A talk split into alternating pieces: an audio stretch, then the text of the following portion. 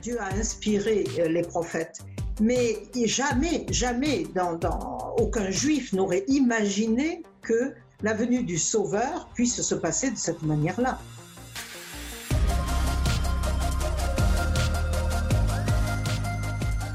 Bonjour et bienvenue à Parésia, votre balado qui prend le temps de penser. L'Annonciation est sans aucun doute l'un des événements relatés dans l'Évangile qui a le plus inspiré la spiritualité chrétienne depuis plus de 2000 ans. En ce sens, mystiques, artistes, poètes et théologiens ne sont que la pointe de l'iceberg de l'édifice de piété découlant de la contemplation de ce mystère de foi. Mais qu'est-ce que cet épisode de la vie de Jésus et de Marie a-t-il à nous dire aujourd'hui? L'apparition de l'ange et l'annonce de l'incarnation seraient-elles en définitive destinées à l'ensemble de l'humanité? Pour approfondir le sens profond de la solennité de l'Annonciation, j'ai la joie d'être en compagnie de Thérèse Nadeau-Lacour. Bonjour. Bonjour. Thérèse Nadeau-Lacour, vous êtes théologienne, philosophe, professeure associée à l'Université Laval, où j'ai eu la joie de vous rencontrer, euh, puisque vous avez été mon professeur et éventuellement ma directrice de maîtrise. Vous êtes également auteur de nombreux ouvrages. Je cite en passant le plus récent publié aux éditions du Carmel en 2020, Retraite spirituelle avec Marie Guyard de l'Incarnation. Vous avez également signé l'article sur la Vierge Marie euh, dans le livre Les femmes mystiques, histoire et dictionnaire, publié chez Robert Laffont. Et, finalement, pour faire bref, puisqu'on pourrait étendre cette, euh, biographie, vous êtes finalement euh, vice-présidente de la Société canadienne de mariologie. Alors, vous connaissez bien le thème dont nous allons parler aujourd'hui. On le sait, le 25 mars, l'Église célèbre la solennité de l'Annonciation du Seigneur. Et donc, euh, avant de nous plonger, si vous le permettez, Thérèse Nadeau-Lacour, dans le sens et dans l'approfondissement de ce, passage de l'Évangile, pouvez-vous nous, mettre en contexte et nous lire un extrait de l'Évangile de Luc, qui est celui de l'Annonciation du Seigneur? Alors, pour nous mettre dans le contexte, on pourrait dire euh, ce qui est visible de l'extérieur, euh, pour ceux qui entouraient euh, Marie et sa famille à Nazareth. À l'âge de 15 ou 16 ans, Marie est fiancée à Joseph, un homme qui travaille le bois, menuisier ou charpentier, du même village que la jeune fille. Mais voilà qu'avant même d'avoir consommé le mariage, Marie se retrouve enceinte et euh, ce que voient euh, ceux qui entourent euh, cette famille et qui connaissent bien la jeune Marie, ils voient deux choses. La première, c'est que Marie part en hâte vers sa lointaine et vieille cousine Elisabeth pour l'aider dans la fin de sa grossesse.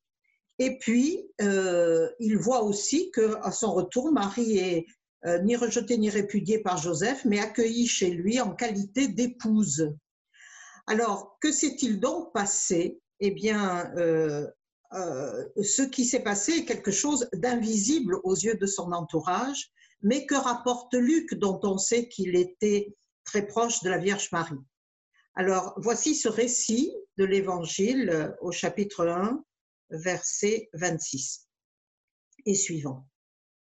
L'ange Gabriel fut envoyé par Dieu dans une ville de Galilée du nom de Nazareth, à une jeune fille accordée en mariage à un homme nommé Joseph de la famille de David. Cette jeune fille s'appelait Marie. L'ange entra auprès d'elle et lui dit, Sois joyeuse, toi qui as la faveur de Dieu, le Seigneur est avec toi. À ces mots, elle fut très troublée et elle se demandait ce, que pouvait signifier cette salutation.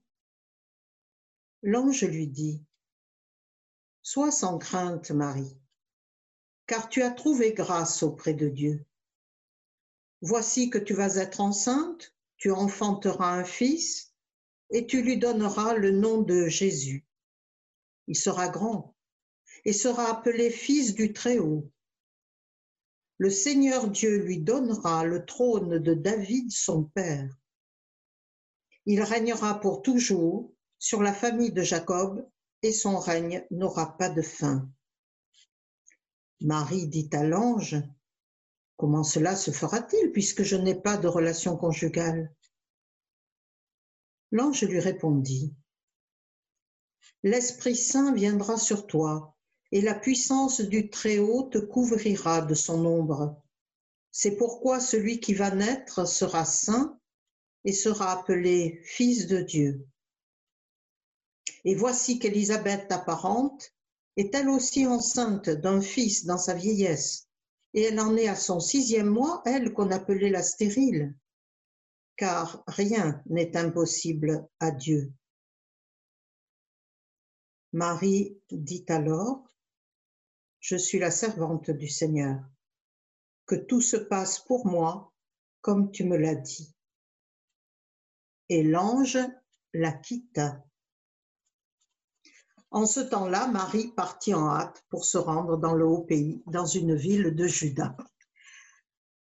Pourquoi je lis le premier verset du récit de la visitation? Parce qu'il y a un lien que peut-être nous aurons l'occasion de, de, développer, qui nous apprend beaucoup de choses sur l'identité chrétienne à partir de l'identité de Marie, qui devient comme exemplaire de l'identité chrétienne.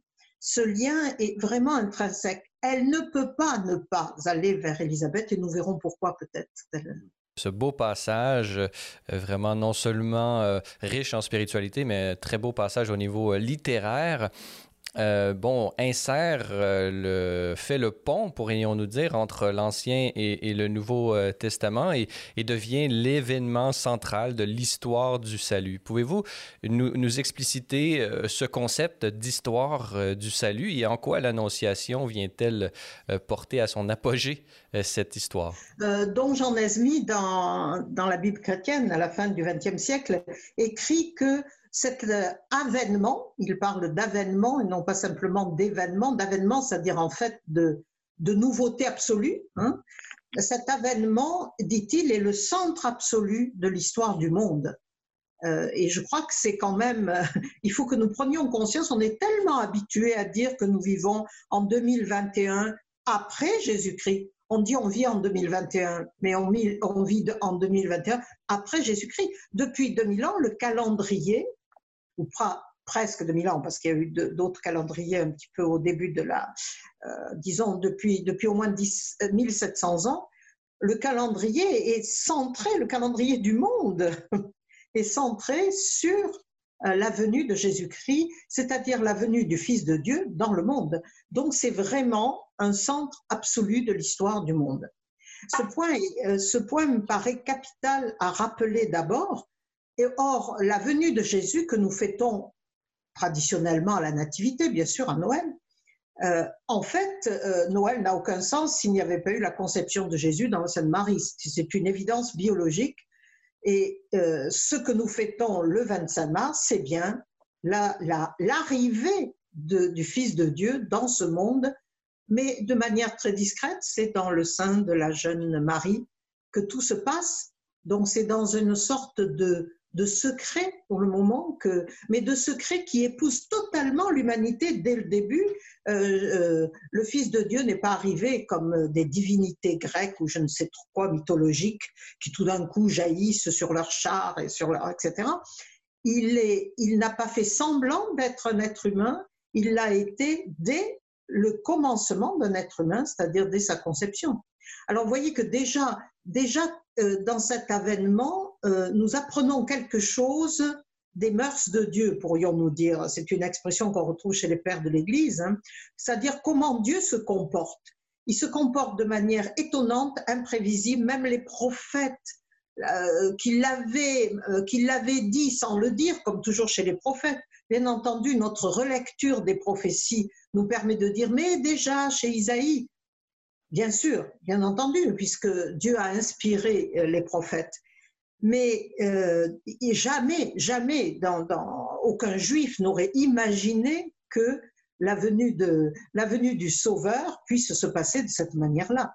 Donc c'est le côté imprévisible de Dieu. Et si, si nous ne sommes pas ouverts à cet imprévisible, c'est-à-dire si nous pensons tout maîtriser, tout contrôler, euh, tout déterminé par notre volonté, notre raison, etc., nous ne sommes pas ouverts à l'imprévisible. Il n'y a aucune chance que nous accueillons la grâce que Dieu peut nous faire. Et c'est déjà, si vous voulez, c'est déjà un élément que, euh, que la Vierge Marie nous indique à travers ce récit de Luc, euh, ce le caractère imprévisible. C'est Dieu qui a l'initiative, première chose, c'est pas nous. C'est pas nous qui avons l'initiative du salut, c'est pas nous qui sauvons le monde. C'est Dieu qui prend l'initiative et il la prend de manière imprévisible. Il ne va pas chercher des riches, des princesses, des ceci et de cela. Il va chercher une humble jeune fille, inconnue, euh, à peine visible aux yeux du monde, d'un petit village modeste. Que peut-il sortir de Galilée, hein, de Nazareth euh, qui est cette, cet enfant presque, cette petite jeune fille de 15-16 ans, pourrions-nous dire, euh, qui s'appelle Marie. Alors euh, là, c'est un, premier élément qui est important. Le centre absolu de l'histoire du monde commence dans la discrétion, elle aussi la plus absolue, celle d'une rencontre, d'une rencontre entre une jeune fille et Dieu, et son créateur par la voix de l'ange. Mais bien sûr, mais on sait que l'archange Gabriel, c'est le tenant-lieu, le lieutenant de Dieu. Donc une rencontre entre une jeune fille juive croyante et euh, son Dieu, entre une créature et le créateur. Voilà quelque chose qui apparemment est une impossibilité. Pour une jeune fille euh, juive euh, éduquée dans la foi juive, il est bien dit dans, dans la Bible, et elle le sait, et elle l'a entendu, que nul ne peut voir Dieu sans mourir. Donc là, elle entend Dieu, c'est pas, elle le voit pas, elle l'entend, mais cette rencontre est en elle-même déjà liée à, un phénomène extraordinaire et quasi euh, impensable pour, pour la, la jeune créature qu'elle était. Ce lien entre la créature et son créateur. Qui dit lien dit alliance, et bien entendu, on sent que commence, et c'est ça la force théologique de cet avènement, et la force historique aussi de cet événement, commence quelque chose qui ressemble à une nouveauté absolue dans l'alliance entre l'humanité et Dieu. Avant de tomber dans cette euh, nouveauté absolue, pouvez-vous nous peut-être euh, nous expliciter certains éléments de cette judéité de, Marie? On le sait, l'histoire de la révélation et l'histoire du salut euh, déploie où, Dieu prépare la venue de son incarnation et on pourrait dire la venue de son de l'immaculée conception qu'est la Vierge et qui incarnera l'ensemble de ce monde, euh, de, cette judéité, de cette révélation vétéro-testamentaire. Et donc, cette préparation est assumée pleinement par, par Marie. Pouvez-vous nous expliciter certains éléments en ce sens? Ah, bien entendu, vous me demandez 600 pages de théologie. Alors, ce n'est pas ce que je vais faire. Je vais, je vais garder un point ou une pointe, si vous voulez, qui me paraît importante et qui est liée à ce que j'ai dit tout à l'heure. C'est-à-dire que par rapport à cet imprévisible, c'est-à-dire à la présence de ce Dieu qui est attendu par le peuple juif. Alors, euh, quelle est la disponibilité idéale? Eh bien, c'est justement celle qu'aura Marie. Pourquoi a-t-elle une disponibilité idéale? Parce qu'elle a été, dès son origine, conçue sans péché. Euh, il fallait qu'elle soit sans péché pour ne pas faire obstacle à la venue de Dieu. Il fallait qu'elle soit sans péché. Euh, l'alliance ancienne, l'alliance dans laquelle vit le peuple juif, est une alliance qui, d'une certaine façon, et c'est dit dans, le, dans la Bible, a fermé le ciel parce que l'humanité s'est détournée de Dieu, de son Créateur. Le ciel s'est fermé. Ce qu'attendent les Juifs, euh, sans trop savoir exactement ce qu'ils attendent, parce qu'il y a beaucoup de, euh, d'idéologues différents chez les juifs à ce moment-là, mais globalement, ils attendent un sauveur, c'est-à-dire théologiquement quelqu'un qui va réouvrir les cieux, qui va permettre à nouveau une alliance avec Dieu, une alliance qui a, qui a été conclue euh, avec Abraham, qui a été reconclue avec Moïse, mais qui, chaque fois, est retombé par la faute et par le péché. Le péché, ça veut dire quoi? Ça veut dire le fait de se détourner de ce Dieu, pour des idoles, par exemple. Et ça, nous savons très bien aujourd'hui ce que ça peut vouloir dire. Se détourner de Dieu pour, pour ce qui n'est pas Dieu, pour l'argent, pour le pouvoir, pour etc. Bon. Alors, chaque fois, cette alliance a été comme rompue, non du côté de Dieu qui lui est fidèle, et toujours fidèle, les psaumes le, le rappellent, mais qui a été rompue du côté de l'être humain. Et ce qu'attend le peuple juif, dans ce qu'il y a de meilleur dans sa foi, c'est effectivement quelqu'un qui va restaurer cette alliance. N'oublions pas que euh, Jésus dira à Nathanaël, 30 ans plus tard, dira à Nathanaël, mais vous verrez de plus grandes choses encore, vous verrez le ciel ouvert. Et pour un juif, entendre cette expression, ça veut dire, voilà, ça y est, de nouveau, de nouveau, nous allons pouvoir être en alliance vraiment avec notre Dieu. Donc, ce qu'ils attendent, c'est, alors, je ne sais pas si c'est une nouvelle alliance, mais enfin, un renouvellement de l'alliance. Nous, nous l'appelons nouvelle alliance, bien sûr, parce qu'il y a un caractère absolu. Euh, ils n'avaient pas forcément prévu que c'était Dieu qui allait venir, hein, mais que Dieu allait permettre, par un grand prophète peut-être, euh, pourquoi, pourquoi donne-t-il tant d'importance à Jean-Baptiste à un moment? Parce que tout d'un coup, ils se disent, mais c'est peut-être lui. Ils attendent ce médiateur, on appellera Jésus aussi le médiateur, qui va permettre cette, alliance retrouvée avec Dieu. Donc l'attitude idéale, c'est l'attente dans l'espérance.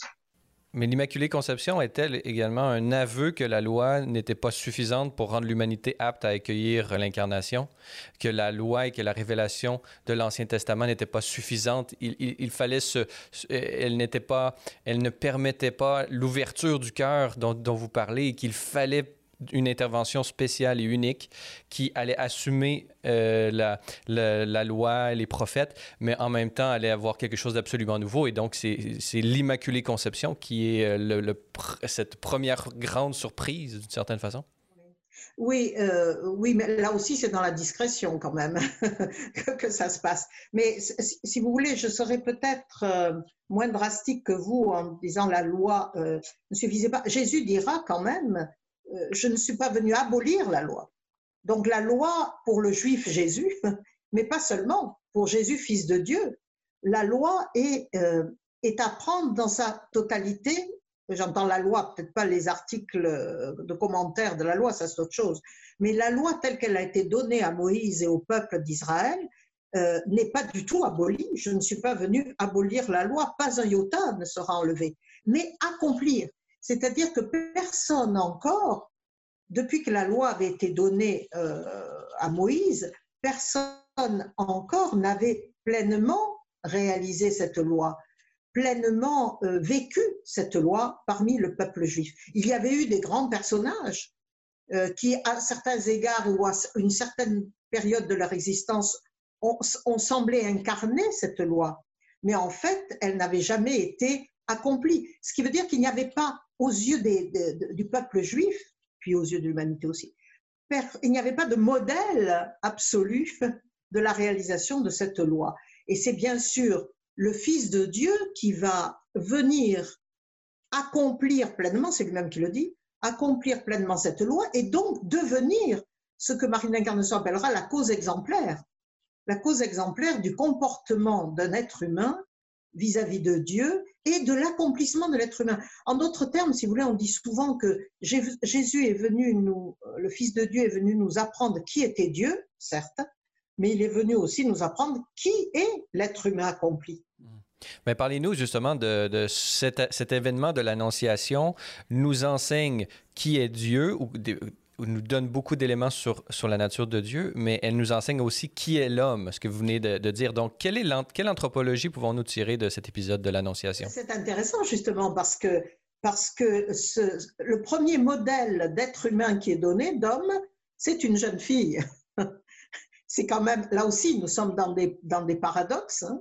C'est le plus petit, mais c'est quand même toujours le plus petit, le plus pauvre, euh, le plus insignifiant en apparence que choisit Dieu pour se manifester. On pourrait dire parce que dans la pauvreté, dans la petitesse, la toute puissance de Dieu se manifeste à l'état pur, euh, beaucoup plus que par rapport à quelqu'un qui est euh, déjà humainement fort, mais aussi parce que, euh, parce que cela montre que c'est pour tous. Il vient pour tous et d'abord peut-être pour les plus petits, mais il vient pour tous. Alors cela se manifeste effectivement dans, la Vierge Marie, mais dès sa conception, puisque euh, compte tenu de la mission que Dieu lui réserve, c'est-à-dire en fait sa vocation, ce à quoi elle est appelée, euh, il fallait qu'elle ne fasse, qu'elle fasse aucun obstacle à, à la parole de Dieu, à la venue de Dieu en elle. L'obstacle étant le péché. Donc, on appelle cela Immaculée Conception, ça a été confirmé par par la Vierge de Lourdes. Hein. On appelle cela l'Immaculée Conception, c'est-à-dire elle est conçue sans le péché. Concrètement, que signifie cela? À quel moment on peut être sans péché, sinon par la grâce de la rédemption, par la grâce du salut que Dieu opérera justement pendant la semaine sainte et, Pâques, par sa passion et sa résurrection, c'est à ce moment-là qu'il enlève le péché du monde, hein, l'agneau de Dieu qui enlève le péché du monde, on le dit à chaque Eucharistie, mais il enlève le péché du monde par là. C'est comme si Marie avait bénéficié par anticipation de ce que son fils réalisera euh, sur la croix. Mais en ce sens-là aussi, elle nous montre ce qu'est une créature accomplie. La créature accomplie est celle qui ne fait pas obstacle à la venue de Dieu en elle. Cette anticipation, elle existait déjà d'une certaine façon chez tous les justes de l'Ancien Testament qui n'avaient pas accès au ciel, mais qui étaient dans l'attente de la venue. Donc, ils participaient d'une certaine façon par leur non-condamnation de, de la rédemption du Christ qui était prévue et qui allait advenir. La grâce de l'Immaculée Conception participe de cette même logique. Oui, mais ils recevaient une grâce. -dire, la grâce ne date pas la grâce ne date pas de la venue du Christ. Il est la grâce des grâces, bien sûr, mais euh, les grâces sont données, on, le voit très bien, écoutez. Et, la grâce qui comptait le plus pour le peuple d'Israël et dont il faisait mémoire régulièrement, c'était la, libération d'Égypte, qui est, qui est quand même une grâce majeure pour... Euh, qui, qui est, mais que nous, nous voyons maintenant comme le symbole de la véritable libération la libération de, de, l'obstacle du péché, en fait, la libération de ce qui nous empêche d'être, d'être effectivement à Dieu et aux autres. Alors, cet événement de l'Annonciation, euh, et, on a l'impression que dans un premier temps, Dieu fait tout. Il vient annoncer à Marie par l'archange Gabriel, voilà ce qui va t'arriver, euh, voilà comment tu vas te comporter, etc. Donc on pourrait dire Dieu a l'initiative et en face, que se passe-t-il? Marie euh, est dans la passivité la plus complète, oui, oui, d'accord, je suis choisie, etc. Mais absolument pas. Euh, que nenni, diraient nos ancêtres. C'est pas du tout ce qui se passe, justement. Et là, c'est l'autre mœurs de Dieu, l'autre manière de procéder de Dieu, quels que soient les textes relatifs à, à une rencontre avec Dieu, vous ne trouverez jamais l'absolue passivité de la créature. Elle est appelée par Dieu à collaborer au projet de Dieu. Et en toute liberté, mais justement, on ne peut être vraiment libre que lorsqu'on n'est pas esclave du péché. Et Marie est totalement libre. Et d'ailleurs, le dialogue que rapporte Luc, euh, peu importe si ça s'est passé exactement dans ces termes, l'important c'est c'est comment se tisse cette nouvelle alliance. Cette nouvelle alliance se tisse à partir de l'irruption dans la vie de cette jeune fille de la présence divine. Et elle le reconnaît, la jeune juive reconnaît tout de suite euh, de quoi il s'agit. Elle sent qu'elle est élue euh, parce que le comportement de l'ange et les paroles de l'ange à son égard sont tellement semblables à des paroles déjà de vocation dans l'Ancien Testament. Donc elle reconnaît bien qu'il se passe quelque chose et qu'elle est, choisie. Mais que va-t-elle répondre? Et là, euh, je, ne, peux pas ne pas faire référence à, un très beau texte de Saint Bernard au Moyen Âge, euh, le, fondateur des cisterciens, hein, de l'ordre de Cîteaux. Saint Bernard commente le récit de l'Annonciation et pour montrer l'importance de la liberté de Marie, ce moment où tout peut basculer parce qu'elle demande à l'ange mais comment cela se fera-t-il? La petite Marie n'est pas une idiote. Elle montre que son intelligence est investie dans la relation. Hein. Et c'est d'abord son intelligence qui réagit. Son corps aussi va être directement investi puisqu'il va porter l'enfant, mais son intelligence d'abord est avertie. Comment cela va-t-il se faire? Et c'est pas pas un doute, c'est pas c'est une interrogation légitime de la part de l'intelligence de la créature qui n'est pas euh, l'intelligence n'est pas parfaite pour la créature parce qu'elle est limitée mais elle est limitée dans le cadre d'une expérience que connaît bien Marie. Elle sait ce qui se passe quand même pour qu'il y ait un enfant. Bon, donc comment cela se passera-t-il? L'ange ne répond, de biais, enfin, lui dit c'est l'Esprit Saint qui te couvrira de son ombre. Mais il lui ajoute aussi un détail, euh, à savoir que Dieu est déjà intervenu récemment chez sa cousine parce que rien n'est impossible à Dieu. Alors, cette phrase qui reviendra. En attendant, on attend la réponse de Marie. Et Saint Bernard écrit, c'est une prière qui, instante qu'il adresse à Marie. Ô Vierge, donne vite une réponse. Ô Notre-Dame, dis la parole que la terre, les enfers, les cieux même attendent. Autant le roi et seigneur de tous a désiré lui-même ta beauté, autant désire-t-il aussi le consentement de la réponse. Il désire le consentement de ta réponse. Et il ajoute, lève-toi par ta foi, cours par ta ferveur, ouvre-lui par ton engagement. C'est absolument magnifique. Il s'adresse à la liberté de Marie. Saint Bernard s'adresse à la liberté de Marie. Tout dépend maintenant de toi le grand projet de Dieu pour renouer son alliance avec toute l'humanité, c'est-à-dire avec nous aujourd'hui, dépend de cet instant même où le ciel et la terre sont suspendus aux lèvres de Marie. Que va-t-elle dire? Mais Saint Bernard s'adresse à, elle au présent, donc euh, il se fait contemporain de l'Annonciation. Comment expliquer cette logique de ne pas parler au passé, mais au présent? Parce que justement, on est dans un temps qui n'est pas uniquement le temps historique, c'est le temps historique, mais c'est le temps historique traversé par l'éternité de Dieu. On peut appeler ça le présent. Hein. C'est euh, Jean Guiton, le philosophe Jean Guiton euh, disait le présent, c'est le délégué de l'éternel en nous. C'est le délégué de l'éternel en nous, c'est-à-dire l'éternel qui vient rejoindre notre histoire, c'est le présent. Présent, temps de la présence de Dieu. Donc je peux, c'est un, le présent est un temps euh, extrêmement euh, intéressant parce que justement c'est un présent qui dure et qui peut nous rendre tout à fait contemporains des événements de cette époque-là, non pas contemporains au sens purement historique, mais contemporains au sens spirituel de, cette, de ce moment-là. Dès l'instant où nous accueillons la présence de Dieu, Dieu éternel, il est de tous les temps. Il peut, et, il, il nous donne cette grâce de renouveler en nous, d'une certaine manière, le oui possible de Marie. Comme il nous rend capables de nous, non pas simplement de nous représenter au pied de la croix. Ah oui, c'est comme si j'étais. Non, j'y suis.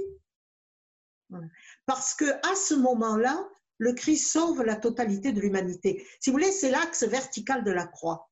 Hein. L'axe vertical de la croix, c'est l'intervention de Dieu à ce moment-là. L'axe horizontal, c'est l'humanité tout entière.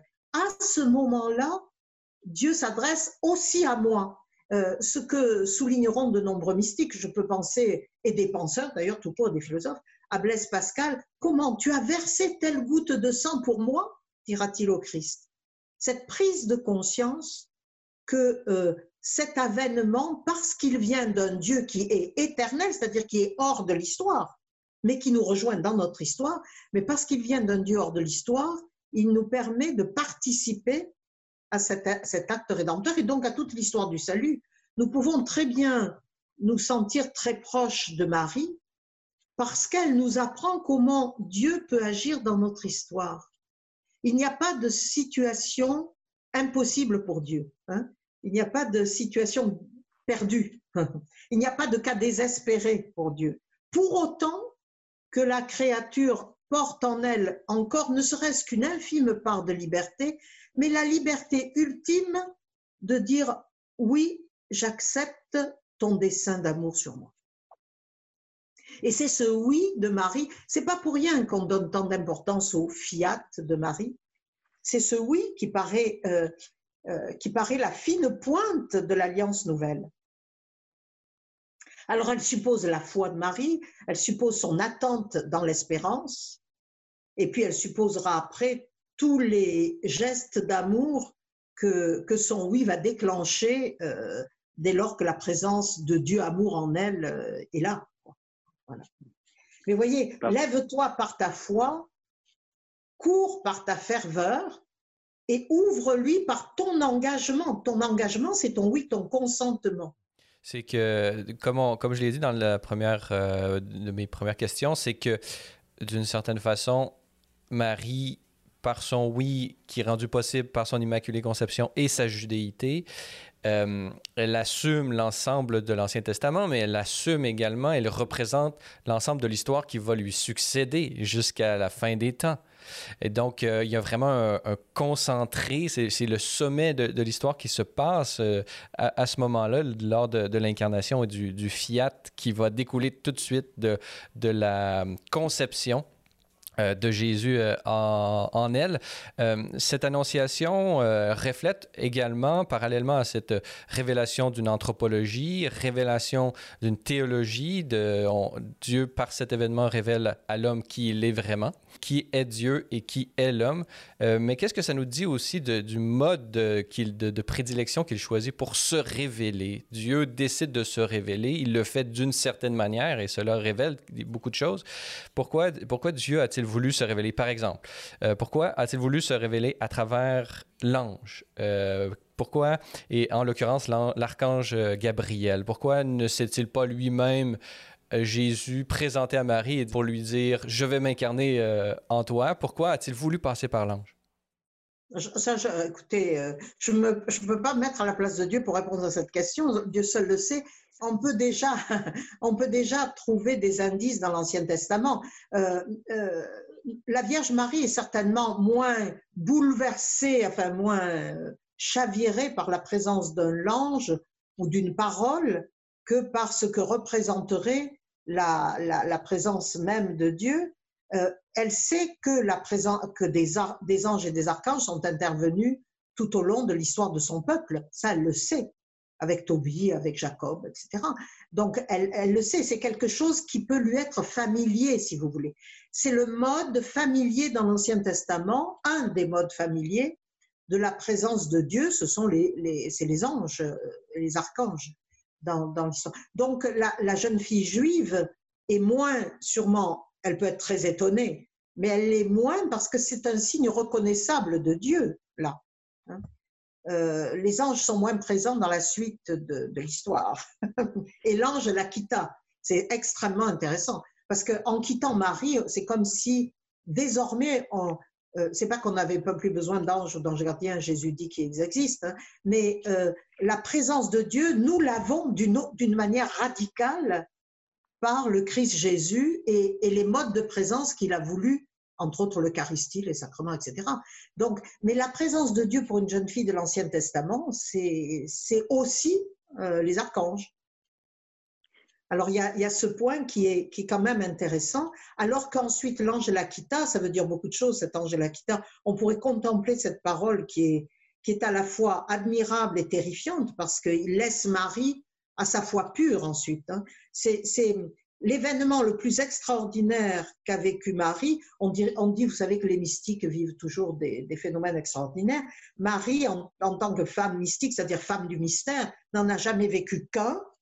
Les autres, bien sûr, les miracles de son fils, etc. Mais euh, c'est très différent. Pour elle, dans sa vie personnelle, un seul événement extraordinaire. Et quel événement? Mais c'est le seul. L'ange la quitte. La quitte et la laisse désormais. Elle est équipée pour vivre sa mission elle a tout ce qu'il faut pour vivre sa mission et d'abord, elle porte Dieu en elle pour vivre sa mission. Et, euh, le fait, ce qui prouve ce que je viens de vous dire, si vous voulez, c'est que immédiatement, elle commence à réaliser cette mission en partant vers Élisabeth. C'est pour ça que j'ai lu le verset. Hein. Elle est, quand je vous dis, elle est équipée pour vivre sa mission. Et sa mission, c'est quoi? C'est donner le Fils de Dieu au monde. C'est donner Dieu au monde eh bien, elle part vers Élisabeth. Alors, bien sûr, les, les, les interprétations habituelles qu'on entend, à juste titre d'ailleurs, dans les homélies et ailleurs, c'est regarder comme la petite Marie était charitable, euh, elle va aider sa cousine. C'est pas faux, mais il faut aller à la racine de cet acte de charité et d'amour. Ce qui la pousse irrésistiblement, c'est le en hâte, hein, ce qui la pousse irrésistiblement à partir vers Élisabeth, euh, nous, spontanément, je ne sais pas si on imagine qu'on aurait pu faire ça. Elle vient de recevoir mais l'événement le plus extraordinaire de toute l'histoire de son peuple. En elle, tout cela se passe. Que fait-elle? Elle part aider sa cousine. Vous savez, euh, et en hâte en plus. Mais en fait, euh, les, textes, le texte de la visitation qui, pourrait être lu, mais enfin ce, ce serait une autre histoire là. Mais le, texte, le texte de la visitation montre bien quelle est la, la portée réelle du départ de Marie vers Élisabeth. Bien sûr, c'est d'aller aider sa cousine, et d'ailleurs, elle ira jusqu'au dernier moment, elle restera jusqu'à l'accouchement, mais euh, c'est d'abord de porter le Seigneur à Élisabeth, au monde, par, euh, par sa venue vers, euh, vers Élisabeth, elle lui présente le Seigneur, elle porte le Seigneur. Et que fait Élisabeth? Elle ne s'y trompe pas. La salutation d'Élisabeth euh, est, la réponse à la salutation de l'ange d'une certaine manière. C'est la réponse de l'humanité, c'est la bonne réponse de l'humanité à la salutation de l'ange à Marie. Élisabeth dit, heureuse es-tu que me, vaut cette visite de mon Seigneur? Elle reconnaît Dieu dans Marie. Et ça, c'est la juste attitude de l'accueil qu'il fallait faire à Marie, de l'accueil qu'il faut faire au Seigneur. Mais est-ce que Élisabeth euh, l'a dit spontanément parce qu'elle aussi était sans péché, etc. Non, le texte est très précis. C'est sous la motion de l'esprit, Élisabeth dira. Et cette motion de l'esprit a été déclenchée comment? Par les mouvements de son enfant en elle, de Jean-Baptiste en elle.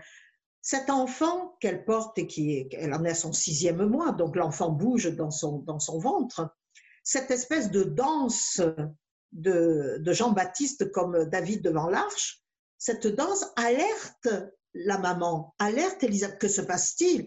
Et l'Esprit Saint vient donner la réponse. Mais que fait à ce moment-là Jean-Baptiste? Eh bien, c'est son premier acte prophétique. Il annonce, un prophète, il annonce, hein, il annonce à sa mère que le Seigneur est là. C'est absolument, c'est un événement absolument magnifique. Nous avons les, nous avons les deux réponses de l'humanité. Nous avons la réponse de Jean-Baptiste qui répond à même sa, vocation de prophète née à ce moment-là, comme toute vocation, hein, toute vocation, la nôtre y compris, née de notre rencontre avec le Seigneur. C'est dans la rencontre avec le Seigneur que naît notre vocation, par des médiations, mais c'est dans cette rencontre. La rencontre et toute rencontre avec le Seigneur vient réactiver ce pourquoi nous sommes réellement faits.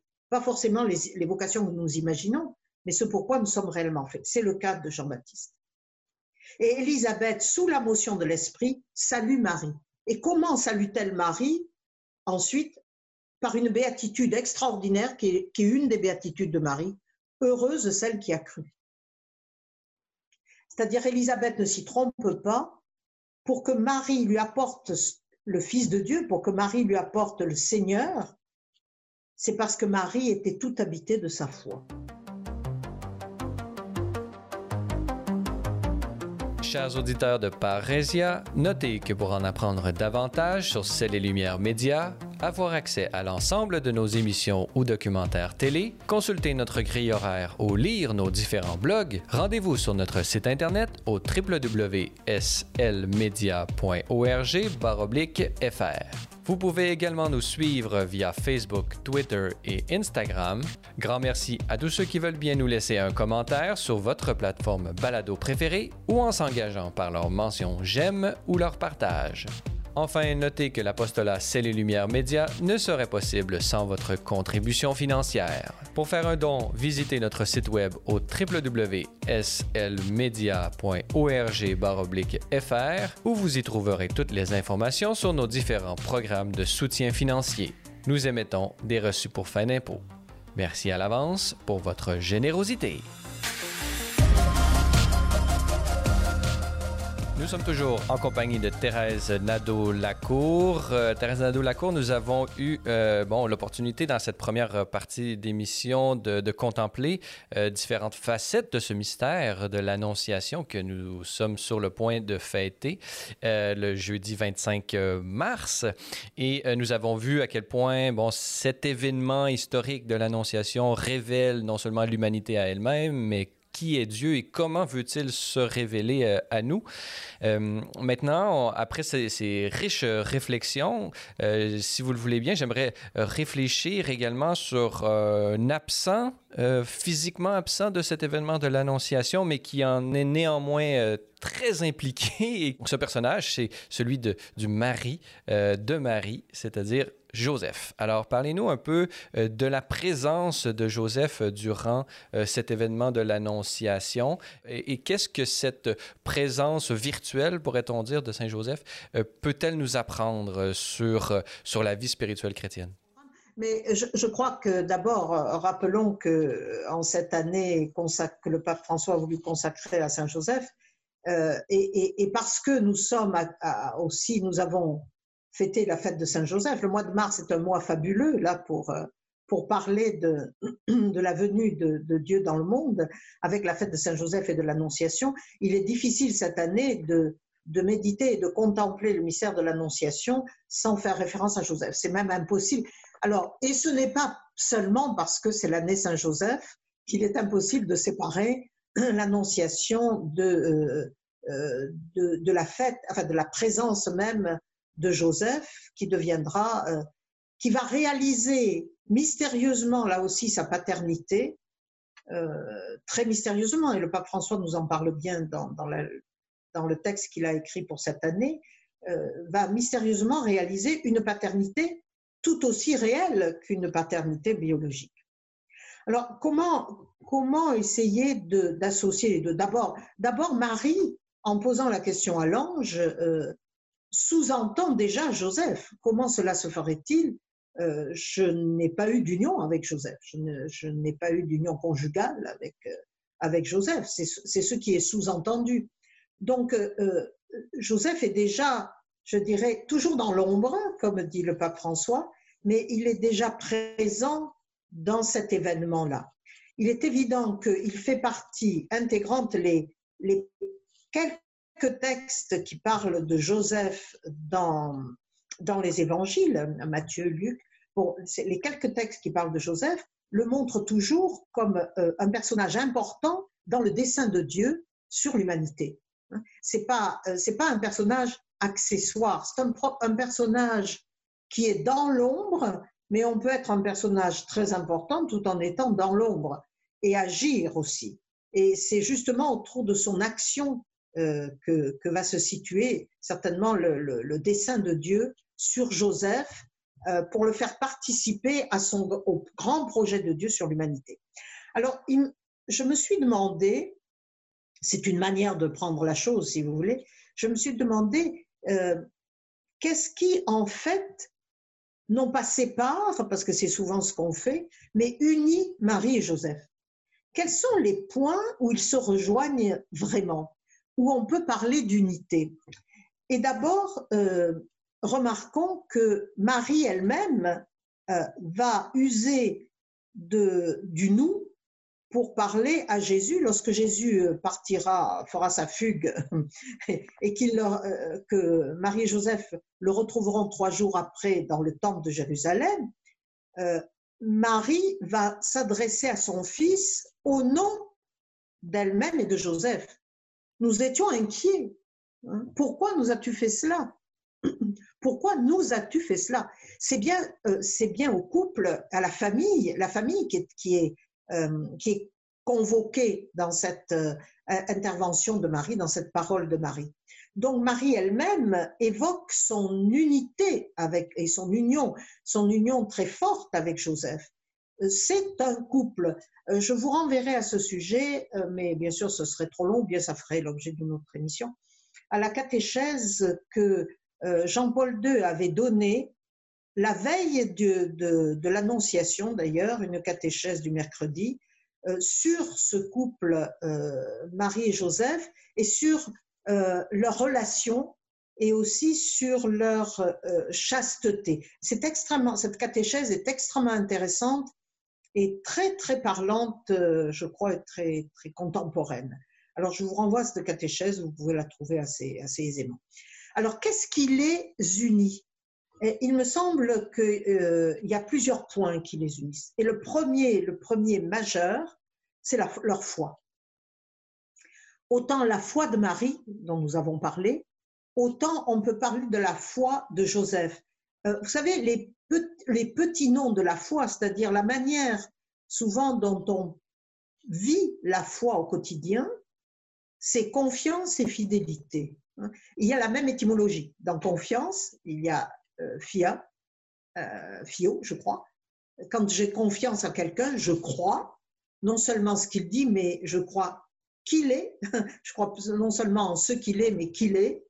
Et puis euh, la fidélité.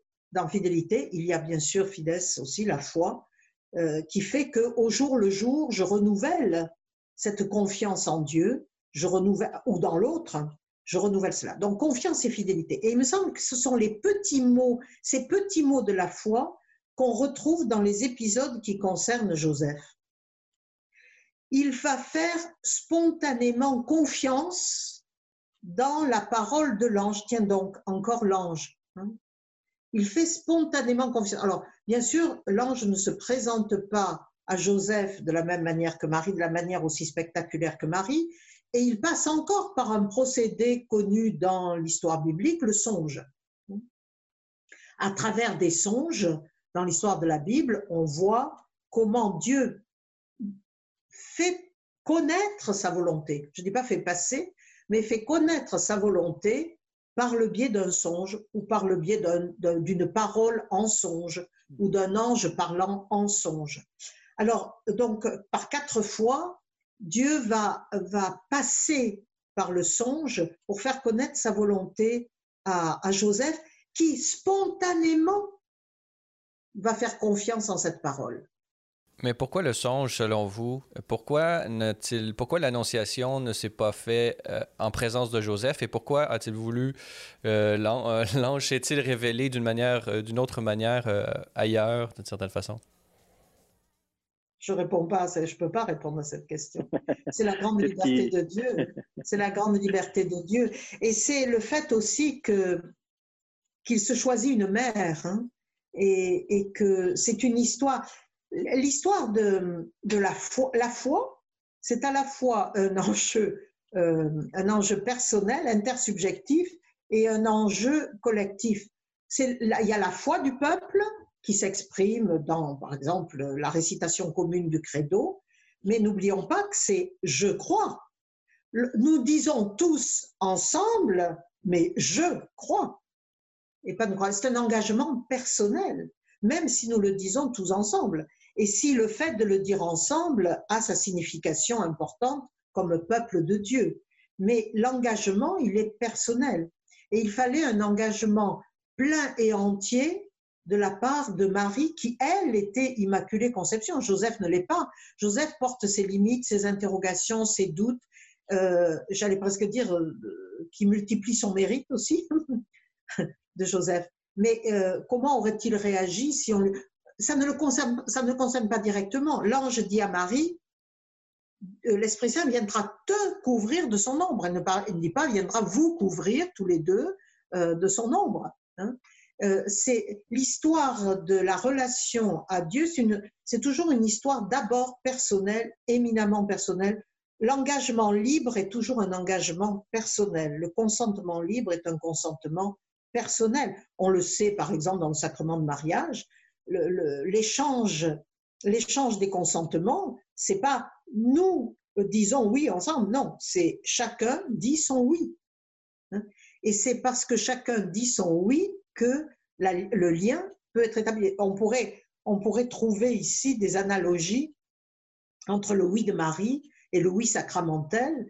Euh, d'ailleurs, des analogies ont été trouvées pour, euh, pour dire le oui entre l'Église et, Dieu, hein, le sacrement de mariage et le lien entre l'Église et Dieu. Bon, passons là-dessus. Mais euh, je crois que c'est ce, ce, qui est de votre question, je retiendrai l'idée que euh, la, relation à Dieu est d'abord une relation éminemment personnelle et intérieure ce mode de, révélation euh, unique euh, qui se fait à, Marie, mettant entre guillemets de côté euh, Joseph, bien qu'il que Marie lui racontera éventuellement cet événement, c'est sûr. S'il est parvenu jusqu'à nous, il est parvenu jusqu'à Joseph. Et donc, cette façon de choisir Marie et de lui parler à elle directement, ça reflète un peu la, structure du, du, salut qui est, oui, nous sommes dans un peuple, oui, nous sommes dans des relations collectives, dans le mariage, par exemple, mais mais euh, comme par un effet d'entonnoir, euh, nous devons passer pour arriver au salut par l'embouchure du, jugement individuel et finalement euh, retrouver la, communauté des saints une fois passé par ce, cette embouchure du salut. Oui. La foi, la foi et l'engagement sont toujours des, sont toujours des pas de la liberté humaine. Et la liberté humaine, c'est la liberté de chacun. Euh, euh, excusez-moi de citer encore Marie d'Incarnation, mais elle aura ce mot très intéressant, parce son fils Claude, qui est un moine bénédictin et qui a un petit peu plus de difficultés que Marie d'Incarnation avec sa relation à Dieu, lui dit, oh, mais pour vous, c'est facile, euh, vous vivez des expériences extraordinaires, etc. Et Marie de l'Incarnation dira que, quelles que soient les grâces reçues, Dieu lui a toujours laissé suffisamment de liberté pour qu'elle consente ou non à cette grâce. Et, là est la marque, je dirais là est la marque de l'amour de Dieu pour sa créature. Nous ne sommes pas des marionnettes dans les mains de Dieu, quoi qu'en en ont pensé certains philosophes comme Sartre ou autres. Nous ne sommes pas des marionnettes dans, dans les mains de Dieu, parce qu'effectivement, ce Dieu-là, il n'existe pas. On peut dire qu'il n'existe pas.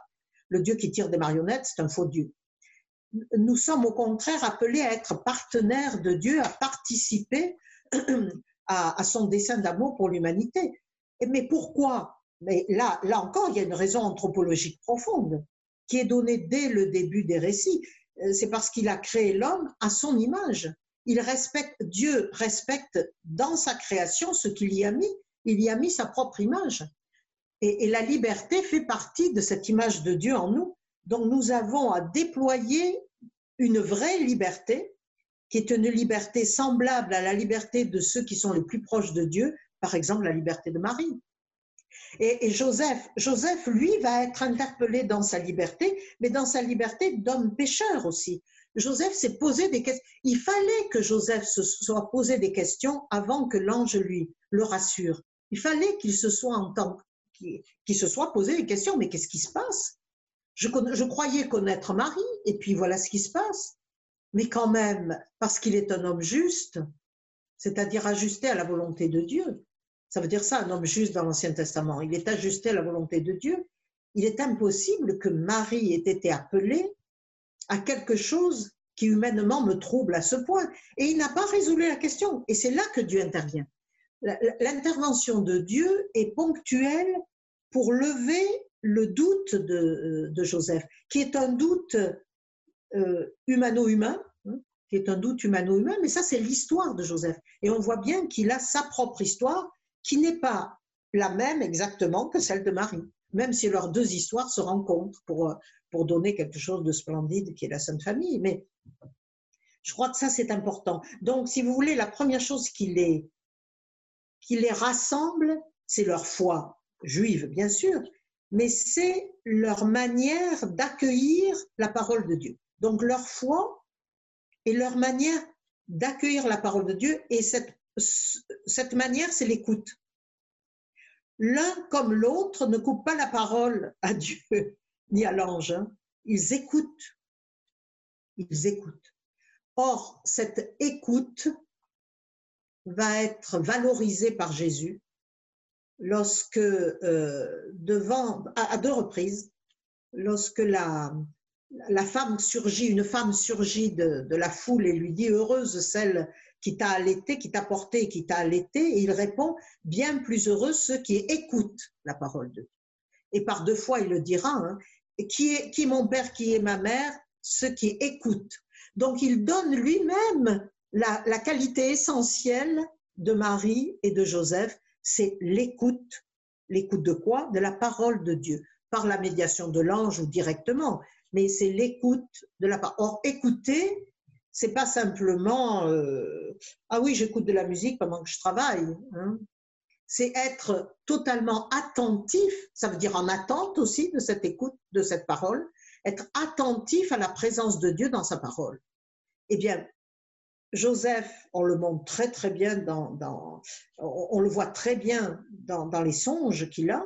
Joseph comme Marie sont des, créatures qui écoutent, c'est-à-dire qui sont attentifs à la présence de Dieu dans sa parole.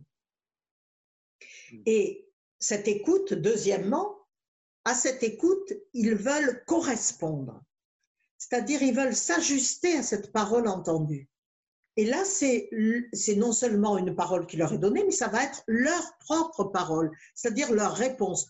Comment répondent-ils? Et tous les deux répondent de la même manière. Ils répondent spontanément par un consentement libre. Et on dit, on prend la peine dans, les textes, le, pape François insiste là-dessus, on prend la peine pour de dire euh, très clairement que Joseph, spontanément, euh, il se prend l'enfant et sa mère et part en Égypte. Au milieu de la nuit, il, dit pas oh mais ce n'est pas mon projet. Là, écoutez, je suis fatigué aujourd'hui, j'ai besoin de dormir. Euh, spontanément, il se lève, il prend l'enfant et sa mère et part.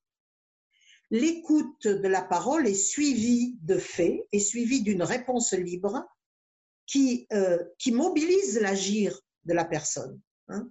Euh, Marie, c'est pareil, je suis la servante du Seigneur. C'est pas simplement oui, j'accepte le dessin, je l'accepte je me mets au service de ce dessin. Ça suppose une action et cette première action, c'est de partir vers Elisabeth.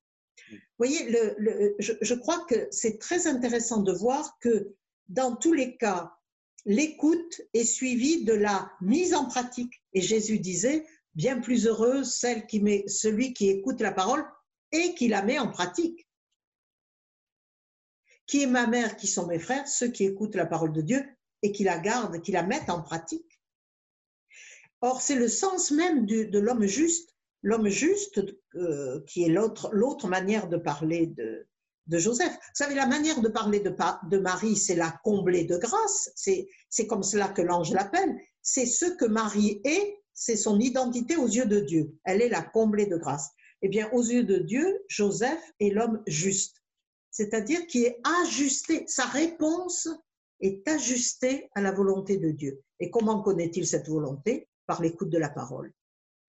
Euh, Marie de l'Incarnation parlera à ce propos du mot, inventera le mot correspondant, c'est-à-dire correspondre, ça veut dire répondre parfaitement, répondre en communion, correspondre à la volonté de Dieu. Et quand je suis dans la correspondance, je suis dans la justesse avec Dieu, je suis dans la marche vers la sainteté en fait. Voilà je suis dans la. Vous avez mentionné euh, le, bon, l'année euh, dédiée à Saint-Joseph et aussi à la famille, la famille à Maurice Laetitia. Euh, je réfère nos auditeurs à la lettre Patrice Cordé, lettre apostolique du Saint-Père le Pape François à l'occasion du 150e anniversaire de la déclaration de Saint-Joseph comme patron de l'Église universelle. Et donc, dans cette lettre, le Pape François fait une énumération des différentes qualités euh, qu'il voit euh, dans la paternité euh, de Joseph. On a souvent parlé de, des différentes crises en Occident, notamment comme étant des conséquences ou participaient d'une certaine crise de la, de la paternité. Et donc, le pape François, en manifestant toutes ces belles qualités, par exemple de la tendresse, de l'obéissance, de l'accueil, du courage créatif, du travail et le fait de cette humilité de travailleur dans l'ombre elle nous montre euh, différentes qualités de cette paternité. Comment, comment voyez-vous, disons, le caractère euh, approprié, cette correspondance euh, dont vous venez de parler, de la figure de Saint-Joseph pour notre monde d'aujourd'hui? Thérèse Nadeau-Laco. Alors, il y a deux choses. D'abord, euh, il faudrait voir. Faut, j'avais pas terminé sur les, liens sur l'union, ce qui les unit, mais euh, c'est pas grave. Euh, ça, rejoint votre question en partie, en tout cas. Euh, c'est vrai qu'on vit une crise de la paternité. On, valorise, le désir d'enfant, par exemple, de, des mères, mais on ne valorise. C'est-à-dire, en fait, on valorise le désir très subjectif de chacun et non pas la maternité ou la paternité comme un don de vie. Euh, Marie, Marie nous montre très très clairement que sa maternité, qui est en fait sa mission essentielle, euh, Marie n'a qu'une mission, c'est d'être mère, hein. mère, euh, mère spirituelle, mère biologique, mère de l'Église, etc. Bon, c'est sa maternité qui est sa mission eh bien, euh, donc elle nous apprend ce qu'est la maternité. La maternité, pour elle, n'est jamais tournée vers elle, vers son désir. Peut-être avait-elle d'autres projets, avec ou sans Joseph, j'en sais rien, peut-être en avait-elle d'autres. Il reste que dès l'instant où elle a donné son oui, elle, elle devient fondamentalement mère. Et qu'est-ce que ça veut dire? Ça veut dire rien d'autre que être mère, c'est donner la vie. Et ici, c'est donner le Fils de Dieu au monde. C'est mettre le Fils de Dieu au monde. Le mettre le jour de l'accouchement, mais ensuite le mettre au monde. Regardez combien elle participe au début de la vie publique de Jésus à Cana. Elle met au monde d'une certaine manière la, la mission de Jésus. Elle le pousse au premier miracle. Euh, elle, elle l'invite, disons, au premier miracle. Elle est une occasion de. Eh bien, euh, c'est un acte éducatif par excellence. Nous avons chez Joseph la même chose. Certes, il n'est pas le père biologique, le géniteur, si vous voulez, de, Jésus, mais il est authentiquement père. Un père, c'est pas simplement un géniteur, c'est celui qui assume, c'est celui qui assume la garde de la vie. Hein. Non pas le donner la vie, mais la donner d'une autre manière en la gardant, en la sauvegardant et en lui permettant de se développer pleinement. En la, euh, en la sauvegardant et en lui permettant de se développer pleinement. Imaginez euh, euh, imaginez la confiance que Dieu a dans Joseph, puisqu'il lui confie le salut du Sauveur. C'est-à-dire, il lui confie de maintenir sain et sauf son fils. Et ça, c'est très clair que c'est de le maintenir sain et sauf. Fuit en Égypte parce qu'ils sont en danger. Euh, ne crains pas de prendre Marie parce que c'est le, son, son, son, enfant, c'est le fils de Dieu attendu. Donc, c'est vraiment sa mission c'est de sauvegarder la vie de Jésus, sauver le Sauveur d'une certaine manière, et lui permettre de d'avoir, euh, si vous voulez, de, grandir en humanité pour que réellement il soit pleinement homme. Il lui apprend à grandir en humanité dans tout ce qui fait l'humanité telle que la volonté de Dieu l'a voulu au moment de la création. Euh, Jésus va apprendre de Joseph des choses euh, nécessaires, la nécessité de travailler pour gagner sa vie, euh, la nécessité d'obéir aussi, etc. Il apprend cela de Joseph, au point que le pape François dit, dans les figures d'hommes que donne Jésus dans les paraboles, il y a certainement, et en particulier dans le Père de l'enfant prodigue, il y a certainement quelque chose de l'image de Joseph que Jésus avait aurait gardé, si vous voulez. Il y a des traits assez clair. je crois que ça, c'est très intéressant de voir que euh, les, les, deux missions de Marie et de Joseph ont en commun le fait qu'elles les font sortir d'eux-mêmes. Marie ne peut pas être repliée sur elle-même, elle a à donner son enfant au monde. Vous imaginez, elle porte le Fils de Dieu, elle pourrait se dire, bon, ben moi, je suis, je suis l'élu qui porte le Fils de Dieu et, et avoir toutes les peines du monde, à le livrer surtout dans une crèche, dans une étable. Et ô combien Marie aura encore à donner son fils quand il est sur la croix. Elle a à le donner au monde à travers toute la fidélité qu'elle lui voue et l'amour qu'elle lui voue à ce moment-là. Joseph de la même chose.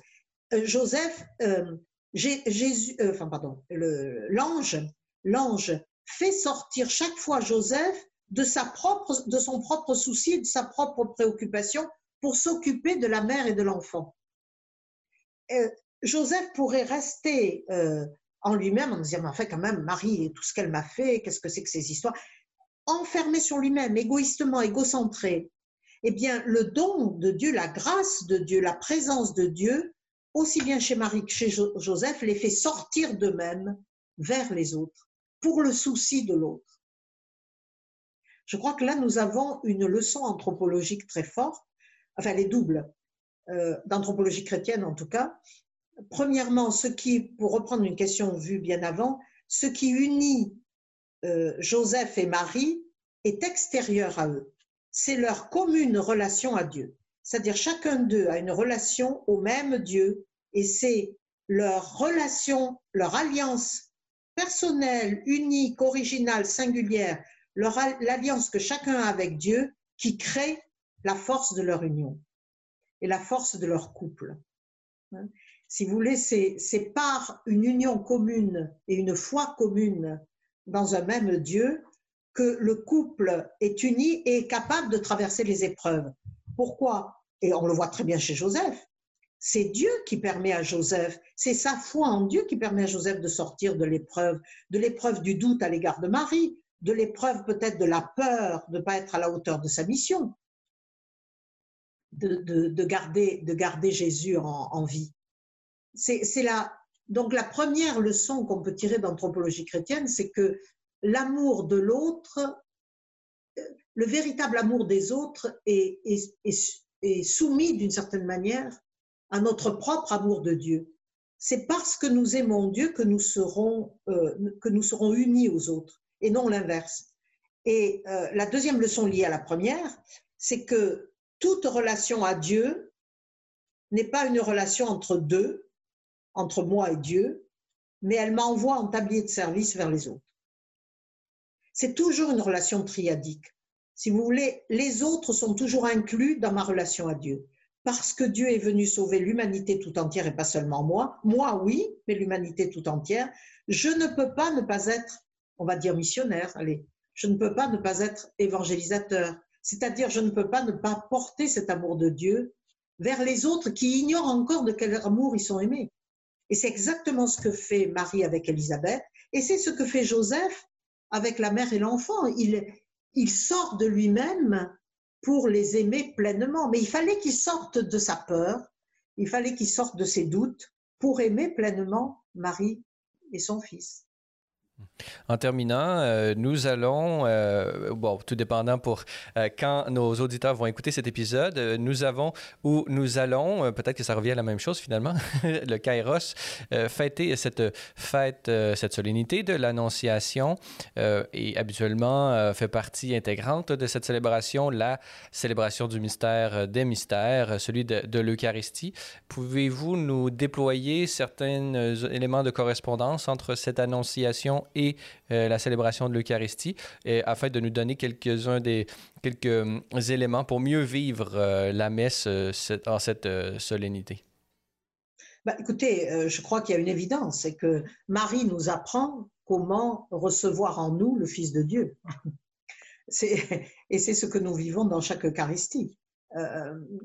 Jean-Paul II, dans sa dernière encyclique sur euh, sur l'Eucharistie, justement, euh, a toute, un, une suite de paragraphes sur le rôle de Marie avec l'Eucharistie. Je vous renvoie à cette, cette, encyclique, la dernière, toute dernière de, Jean-Paul II, et vous verrez à quel point il, il, répond en fait à votre question. Mais je, je retiendrai essentiellement celle-là, hein, c'est-à-dire que Marie nous apprend à porter, à recevoir le Fils de Dieu de telle sorte qu'il nous transforme et que nous le donnions au monde.